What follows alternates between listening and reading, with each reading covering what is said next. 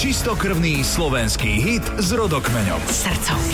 Dnes skupina Tým a pieseň Malá nočná búrka, ktorá vyšla na debutovom albume skupiny v roku 1988. Hovorí autor piesne, gitarista týmu Dušan Antalík. Malá nočná búrka vznikla v období príprav repertoáru pre náš prvý album. Veľa sme vtedy skúšali a snažili sme sa dať dokopy čo najviac skladieb, aby sme mali z čoho vyberať. Brali sme to veľmi zodpovedne a o každej skladbe sme hlasovali. Ja som vždy ťahal kapelu rokovým smerom a Malá nočná búrka je typickým príkladom, ako som tvoril skladby. Gitarový riff a na základe emócie z tohto riffu som pokračoval.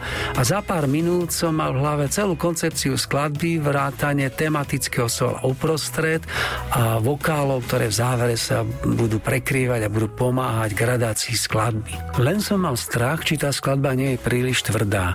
Nie len pre potenciálne hranie v rádiách, ale aj či sadne spevacký pálový a vôbec vôbec, či sa kapela v nej nájde. Ale keď sme to začali hrať na skúške a ja som cítil jemné mrazenie, vedel som, že je to OK.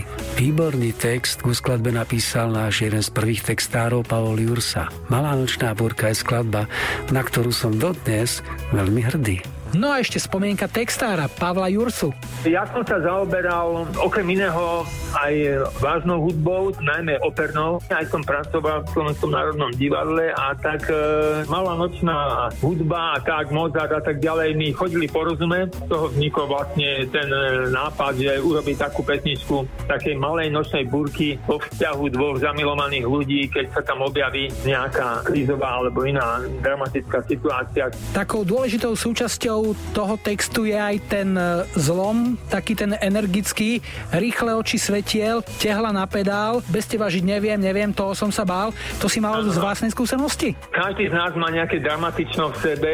Ono to vyplývalo vlastne z tej hudby. Taká razancia sa tam objavila v hudobnom podklade a tie slova potom išli v podstate akoby samé. Tam vlastne vznikla taká akoby akčná situácia, kde sa dva mladí ľudia takto dostanú do nejakého dramatického momentu v tom vzťahu a nakoniec e, sa to ale samozrejme uvolania dobre to dopadne. Čiže v prípade tejto piesne ťa v dobrom slova zmysle tá Dušanová agresívna roková no, gitara hnala tak. dopradu a dávala ti slova a vety na papier.